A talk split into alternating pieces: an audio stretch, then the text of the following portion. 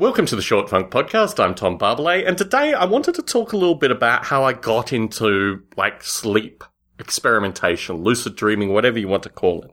When I was a young child, I was plagued by nightmares, and I was plagued by what I would call episodic nightmares with the view that either they were exactly the same nightmare that would occur again and again and again, or there would be a continuation where I would find myself in the same environment and the same kind of nightmare circumstances would happen.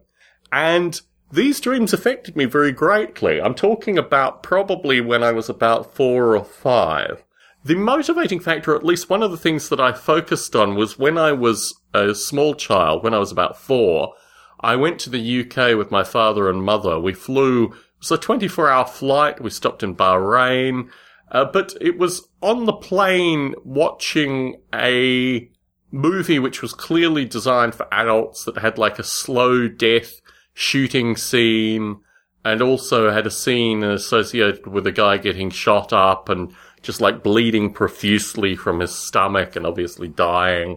And these little vignettes of images also obviously being stuck on a plane through that period create a different mentality. The whole experience of going to the UK and also spending probably a month, maybe six weeks going around Italy and France with my mother while my father was in the UK changed a variety of my perspectives. The ability to see vast quantities of Renaissance art and just that whole period of time was so, so sensorily overwhelming for me in terms of just the breadth of culture that I absorbed in a relatively small period of time. And then returning to Australia after three months of this, I don't know it kind of changed my perspective inalterably and probably removed me distinctly from the other kids that, you know, were around me at the time.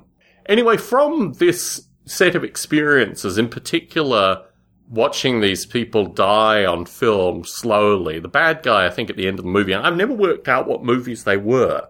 I kind of thought it might have been a James Bond movie. I've been back through the films that were made in 1979 and, you know, what kind of stuff was available. It's amazing actually that they showed films on flights then. I wonder if they had like film projection. I have a very curious remembrance of the kind of late 70s and early 80s.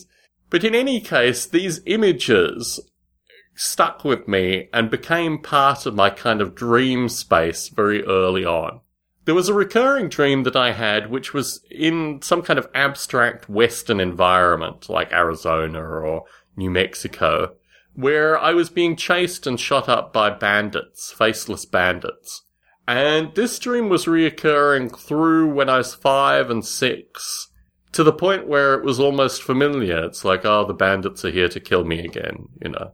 And I realized through this period of time that I needed to address very strongly the environments that existed in my sleep state, particularly because they were reoccurring, it felt to me at the time that I was going back to the same places and that I needed to have strategies in place in order to deal with when these bandits showed up, but also what I was going to do. And through my early teens, I began realizing that I could do things, unimaginable things in my dream space that I could never do in real life. Things like flying, things like moving around a room like you're a spider, basically walking on the ceiling, these kind of things. And by the time I got to my late teens, I started doing experiments associated with moving through the real world in a lucid dream state. These experiments were certainly well beyond the stuff that I read about because over probably from 17 through to about 19, I read a number of books on lucid dreaming. And I was already past that in terms of the dream experiments that I was conducting. I already had, um, you know, very good dream identification. I had very good, you know, movement between. I mean, one of the things that I actually quite enjoy doing in my dreams is having multi-setting dreams where I actually control work, walking through a doorway, completely changing where I am and the environment that I am. And the metaphor of the doorway as being a means of like getting to various areas means that I don't need to dream about flying or traveling by train, although these things occur in my dreams as well. One of the most interesting dream experiments that I did was associated with real world physical objects. This has since been covered relatively heavily by Hollywood. And I think actually a lot of the Hollywood basis is probably on the dream books I was reading around the time that I was doing these experiments. But the objects that I would carry would typically be objects that were completely removed from my general day to day environment. For a long period of time, I had a pen, which I would kind of summon in my dream space. And on maybe half a dozen occasions, I would wake up with a pen in my hand, which was very curious to me because I could never remember how I actually got the pen. The strangest of these experiences, however, was associated with a cigarette lighter. Now, I don't smoke. I think at the time, in the shed environment that I lived in, I don't know. I mean, it was electric. Everything was electric there. So the whole nature of how a cigarette lighter would kind of appear in my environment is relatively curious. But I went to sleep one evening and had an extremely vivid dream involving going into a bakery and buying various bakery items and these kind of things, and finding as I was walking out of the bakery a lighter on the ground. And I woke up in the morning with the lighter in my hand.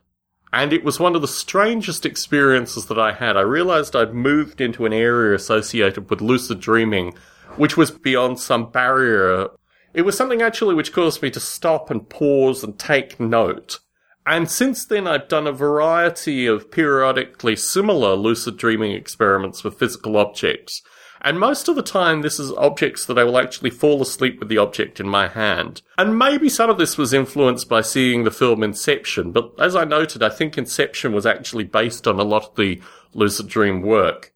But I've used this kind of place an object in a dream as a means of understanding certain aspects. I think I talked about on Stone Ape leaving two toothbrushes in one of my dream states to identify immediately that I'm in that dream state This is obviously my environment where I have an electric toothbrush.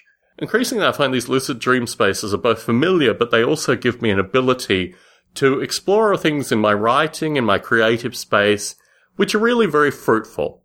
I'm going to talk about this in future short funk recordings as well, giving more specifics, but I wanted to give a general overview associated with my experimentation here. Tom Barbalet in San Jose signing out.